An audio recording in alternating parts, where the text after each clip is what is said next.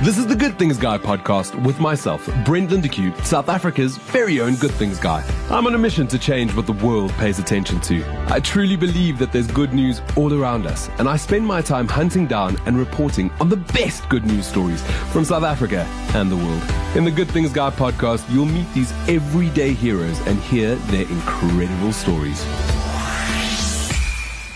The Children's Hospital Trust have just launched a campaign aiming to raise 150 million rand over the next 2 years for various projects and programs to help heal the children of the Red Cross War Memorial Children's Hospital. The campaign launched with a tragic true story about the Weber family who sadly lost their 2-year-old son Connor who drowned in a bucket filled with water stored outside the house during the droughts in Cape Town. Chantal Cooper, the head of fundraising and communications at the Children's Hospital Trust, has joined us in studio today to chat about the campaign, to chat about the trust, to chat about this hospital, um, and to just tell us why it all matters. Chantal, thank you for joining us. Thank you. It's an amazing um, to be here. Yeah, I mean, you've you've travelled the whole of Joburg in the last couple of days talking about this campaign that you've launched. Before we get into that, what is the Children's Hospital Trust? Well, maybe let's start at the beginning with the Red Cross War Memorial Children's Hospital. The hospital opened its doors in 1956 and in 1994, a group of doctors decided to start a non-profit organization called the Children's Hospital Trust because they found that even with all the will in the world, government couldn't provide what they needed to save the lives of children. And it's an excellent example of public private partnership. And to this day, the hospital realizes that they can't do it on their own. And so they work in partnership with ourselves, with donors, with corporates, with all sorts of role players to ensure that children get access to the best care possible. I mean, the hospital sees around 250,000 inpatient and outpatient children a year. It's a standalone specialist children's hospital. And that's what makes it special. We don't share the space with adults. So the children and their families get that special attention that they need. The hospital, it's down in Cape Town, correct? Yes. So it's down in Cape Town. And what sorts of, I mean, you're saying it's a specialist hospital, so we're looking after children. Is it all children with all sorts of um, disorders and, and anybody that really needs help?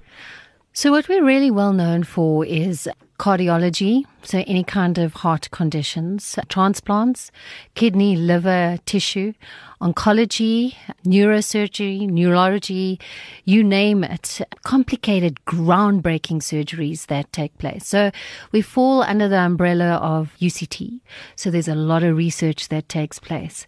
But something that I'm really excited about is the reach into Africa. So there's a misperception that um, Red Cross Children's Hospital is about Cape Town, and it's the complete opposite.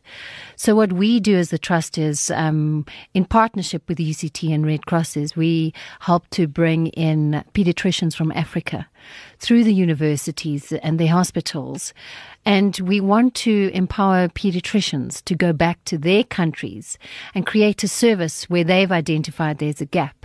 And so the reach is all the way into Africa in terms of spreading our message of every single child, doesn't matter what you have or what you don't have, deserves excellent access to healthcare. I'm smiling because just recently I, have been involved in a, an online conversation with regards to adults and children and how adults have made really bad decisions that are yes. affecting children and the children are really the future, which is such a cliche thing to say, but they really are. 100%.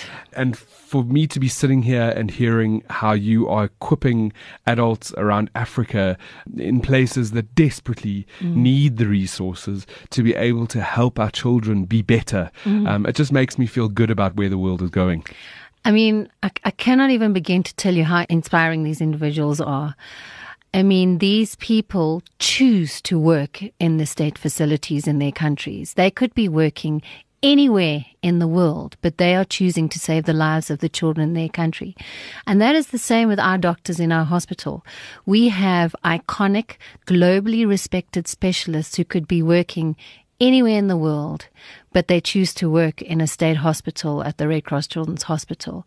And so one of the elements that I'm really, really proud of and, and want to stand on top of any mountain and shout to the world and say, miracles take place every single day by special people in that hospital. And it's not only the doctors, it's the nurses, it's the porters. I mean, when a child goes into surgery, those porters are exceptional. And that's again what makes the hospital special. It's knowing what the needs of the children are, but it's not only about them, it's about their families too, and the families receive the support as well. Well, that I mean, that's exactly why I wanted to have you on the show because you launched this new campaign this week, and and Good Things Guy wrote an article yeah. about uh, Daniel Weber and his family. And one of the things, there's a little video that's in the mm. article that, that you guys had created um, to really bring home the message of the campaign.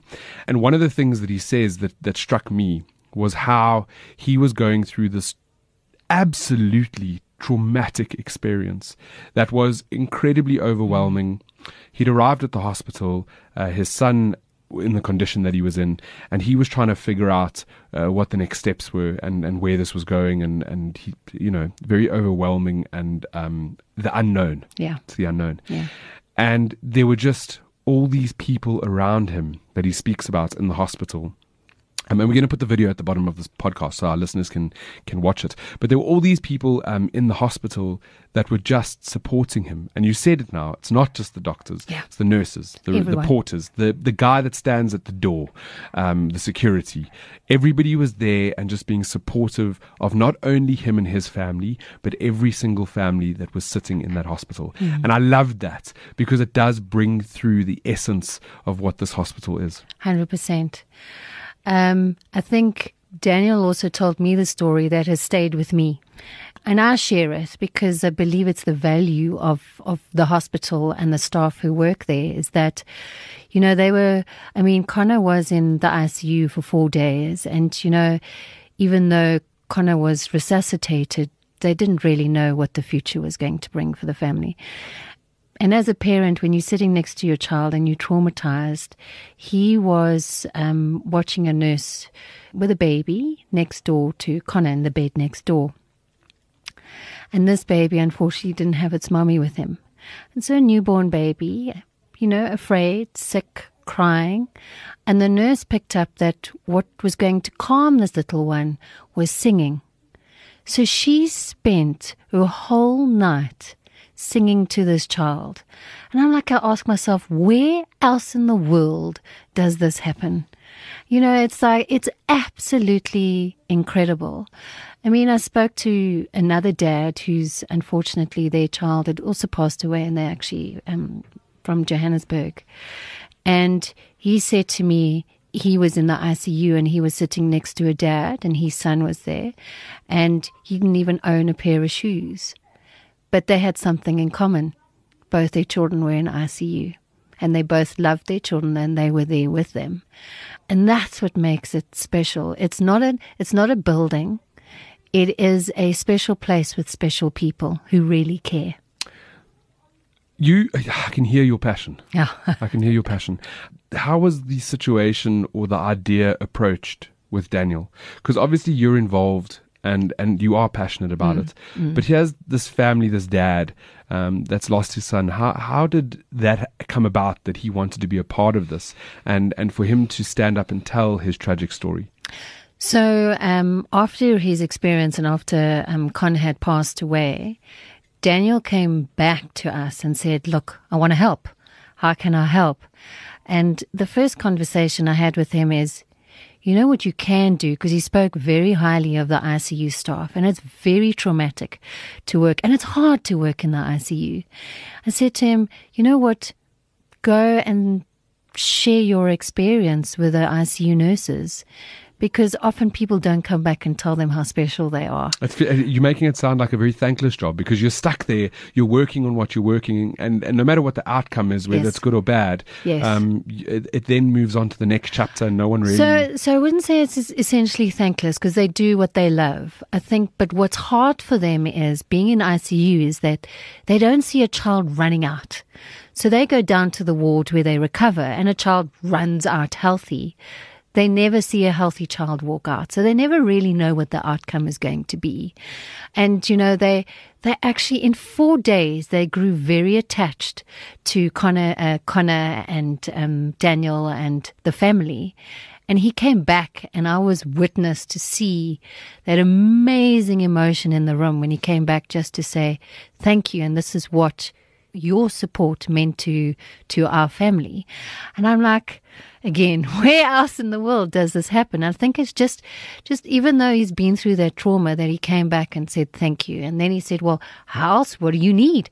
I said, Okay, this is what we need. We need your voice and we need you to help us share your experience in terms of even though it was extremely traumatic for your family and no parent wants to go through, but share it because, you know, we want to tell the world how amazing this place is we we put the story up, and uh, one of the first people to comment is actually uh, Natalie Beveridge. We had her on our show. Uh, she had a, a, a, little boy who who passed away, Tiny the Mighty. It's, an incredibly sad story, but we had her on the show as well because she's using her voice to raise uh, blood donations mm. um, in South Africa. She got very involved in that, and it's absolutely incredible to watch her journey. But she was one of the first people that commented on the story, and she said she just sees herself through him and mm. um, standing up and, and the voice and the platform and the hurt to to help others to heal. And I think what Daniel's doing is just so commendable. Uh, it's, you know, it it must for me it must be the hardest thing in the world because it's but for him it's a way to keep the memory of Connor alive and that's where we it's a it's a partnership and we can help him do that and he can help us in return and it's it's there are so many stories like Daniel out there, and it's saying, you know what, share your story because it really can help another family. The Leave Your Mark campaign, which was launched a couple of days ago, what is it about? There's a number there with 150 million that yeah. you're looking for over the next two years. Um, we know the work that you, the amazing work that you guys are doing with the hospital, but in essence, what is this campaign about? I'm going to say, I'm going back to what I said earlier. With all the will in the world, the government can't do it on their own. And I know a lot of state facilities, and particularly health facilities, are struggling. And so they need our help. And so the hospital approached us with a number of projects that they need help with, which includes um, the African Pediatric Fellowship Program and the child nurses. And it's not just about the hospital, it's about pediatric healthcare in Africa. And we added it all up. And it came to we needed to raise 150 million that's rand. That's a very big number. In two years. that's a very big number. But you know it's possible because South Africans are absolutely incredible. Two years ago, um, we needed to raise 130 million for our ICU. And you know, it was the individual donations of 50 Rand, 100 Rand, the 2000 Rand that actually funded that project. Because, you know, I often get asked, what is my 50 Rand going to do? You know, and my response is, that 50 Rand just funded that intensive care unit because you add those 50 Rands up and it comes up to the, the millions. It really, really does. And I think you mentioned the passion earlier. The passion is it's, it's about our children. It's about their future. And I really, truly believe that South Africa cares about their children and they care about the children in Africa. Because if we don't provide a space for healthy children, we don't have, who won't grow up to become adults and reach their dreams, then we are not playing our responsibility as adults in South Africa. I think it was Charlize Theron who said um, the the cure for cancer could be uh, in a child's mind who just doesn't have the money to to go get the health or get the education, and it's our responsibility to give every child that opportunity Absolutely. to be able to broaden their horizons, which I think is beautiful. Um, one of the things that you said, which I which I love, and it's something that we need to hit home whenever we can, is that um, it's the little bits that that really add up to the big bits, and sometimes things in in life can feel so big and so monumentous and overwhelming. And how are we ever going to get to 150 million? I have no idea. Well, you just said it. Two years ago, you got to 130 million. Um, it must have been, there must have been some tough times, but people just giving their smallest of donations added up to this big donation, 100%. which created a new space in yes, the hospital. 100%. And so a large portion of the 150, 112 of the 150 million is actually for the upgrade of our emergency center. And that's something Daniel feels very passionate about. And he says it in his message is that you don't know when you are going to need or something's going to happen to your child and you might need a hospital. So it is our responsibility to help. And the emergency center does need um, support at this stage, and which is why we've taken on the project. I mean, the center itself sees around actually more than 45,000 children a year um, and Daniel, Daniel and Connor and his family went through the emergency standard, so he understands what the needs are. Um, we desperately need to put a lift in. It takes too long to get from the emergency center to the theaters or to ICU, and so it's a project that where it's been eight or nine years in the planning. So there's a lot of thought, a lot of collaboration that's taken place. And so now we're ready. We're ready to go out and say, South Africa, we need your help. The, the uh, you said the hospital was built in 1956. Has the emergency room ever been upgraded since then? I mean, uh, uh, to the size of what you guys are planning to do now. Well, I'm gonna I'm gonna repeat what our head of emergency currently says. In 1956, they didn't need an emergency center. Um, it was only about 20 years ago that they created an emergency center. And I've got my mouth open wide. I'm like, what? cause. And and, and it's a standard now, like an emergency to have an ER or an emergency trauma, trauma, trauma, it's, trauma, and it's literally it's basic preventable things. Um, and if you speak to um, Professor Sebastian van As, who's our, our head of trauma, his biggest, biggest thing that he's very passionate about is kids being knocked over by a car and kids not being strapped in. 10 to 15% of the kids that come in every year is as kids have been knocked over or not strapped into a vehicle. And so it's raising awareness around the importance of taking care of your kids, being responsible because you are the adult. The other element that, again, I'm going to be a little bit more personal here is um, the element of child protection. I mean, we're seeing an average of 40 to 50 kids coming in a month. And the kids who come to our hospital are kids who need surgery as a result of child abuse. And I'm, you know, and I've got a question. I'm saying, again, what are we doing as adults in terms of creating an environment for the future of our children? And so the amazing thing about the hospital is we have um, social workers who work in partnership. So again, it's not just about the medical care. Well, it's, also, it's, it's that word that I love when it comes to um, any organization. It's sustainable. Yeah. So it's not just a once-off flash in the pan. Let 100%. me let me stitch up or fix this child and put them on their way. It's fixing the problem. And it's holistic and it's about teamwork. And the social workers work in partnership, so they'll do an assessment of what's happened and they make a decision on what the next step is. The police work in partnership with the justice, police, and then decide what the next step is for the child because you can't discharge a child back into an environment when they're going to come. The number the, the number that you gave is just harrowing. No, uh, and, and how, how that's not in the front page of our newspapers, we need to ask ourselves, what the F are we doing wrong? Like, this is, that's a serious problem. Um, and as adults, we need to hold other adults accountable to not be putting their kids in that position. The children are, are some of the most uh, uh vulnerable of society. Um, they, they're little, they're gentle. Mm. We need to look after them. And I, do, I, say it again. We've said it from the beginning: is is they are our future. So we better hold that future in both hands and look after it. I agree with you 100%, which is why we're here. That's exactly why we are. Chantal, yeah. how did you get involved? Um, you said a couple of years ago you, you, you sort of took on the role, uh, and we can hear the passion mm-hmm. in, in your voice. How did you get involved? Well, my background is actually um, in violence against women and children. I'm a feminist by heart, but I'm really, really. So, so I need to, some people are scared of that word feminism, and you shouldn't be. It's no. a gr- it's a great thing to stand up no. for other people. I think in a, feminism, in a way, is that the the challenges facing women and children in society, it's not a woman's problem. We need men as partners. We need to be having their conversations together in terms of finding the solution. And that is what I'm passionate about. For me, I've become children are our future. And it sounds so cheesy, but it is so true that, you know, I see how adults behave around children, and we need to be doing more to be creating a better future for them. And the Red Cross Children's Hospital is a space that I see miracles taking place every single day. And it's an opportunity for me to tell the world about it's not only about the incredible children, it's about who are healed and go on to do incredible things.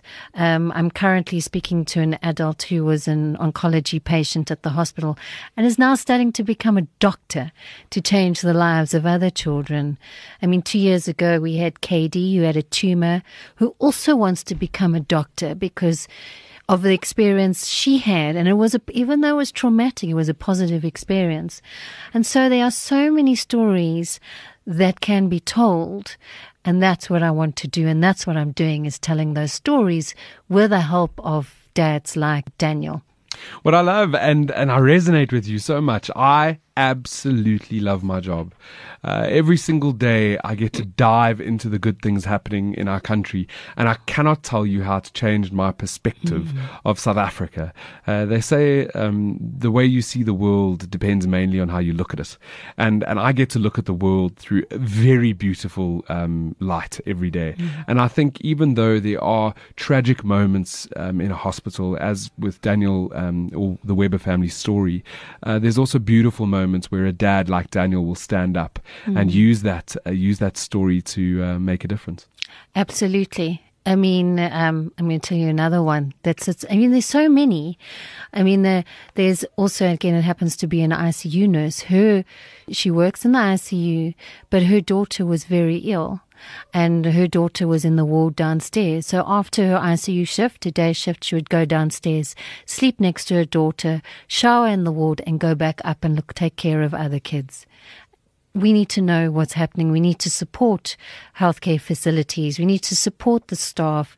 We're so quick to moan and to find what's wrong, but it's actually there's so many good out there, and it's exactly what you're saying. It's profiling the good, the good people, and, and just spreading the news. I'd, I'd love to say ordinary people doing extraordinary things, but there's no way that someone like that is ordinary. No. They, they are just absolute superheroes. 100%. Tell me, um, th- this new campaign, if I have 50 Rand in my back pocket right now, how do I give it to you? Well, it's actually quite easy. So there's actually two things. It's not only um, the donation, it's actually spreading the word. So go onto any social media platform. We are there. Children's Hospital Trust, Facebook, Twitter, Instagram, Pinterest, you name it. We're there. Go in, share, share, and share some more. Leave your comments. If you have a story to tell, you've had an experience at the hospital, you know someone who's had that experience, tell the story. Tell us if you want to share it with us and you want us to help you share it. Please contact us. The other is on our website. You go children'shospitaltrust.org.za take you to the homepage and there's a really big red button there that you can press and it'll take you to different ways that you can, can give. It is a simple way of giving and the, the 50 rands add up and make a very big difference. I love that, and I want everybody to remember that. I also want you to remember that any stories that you share with Chantal and the team, um, they'll get those stories to us as well because we want to share them with the world. I, I want to go down to Cape Town and interview this ICU mom. I think that'll be a great story. But yes, so do that. Go to the website. We're going to put links in the bio so that you can uh, donate or share stories or just uh, after you've listened to this, um, sit down with your family or friends and tell them about it. Uh, tell them how much much it matters and use that cliche children are the future because damn it they are and if we don't look after them the world's going to be a very different place mm. Chantal, thank you very much for uh, joining us on this oh, chat pod. Thank you. It's been amazing. And, um, and I think thank you to everybody out there who's already supporting us, who's already spreading the news, because without you, we wouldn't be able to do what we're doing. We just want to grow it, grow the, the hospital in terms of what they do, make it even bigger and even better. I love, love, love this campaign. I love the story. I love the hospital. And um, I'm going to do whatever I can to assist you. Thank you. We Thank really you. appreciate it. And only good things. That's it. Wishing you only good things. And for more good things, visit www.goodthingsguy.com. Okay? Love you. Bye.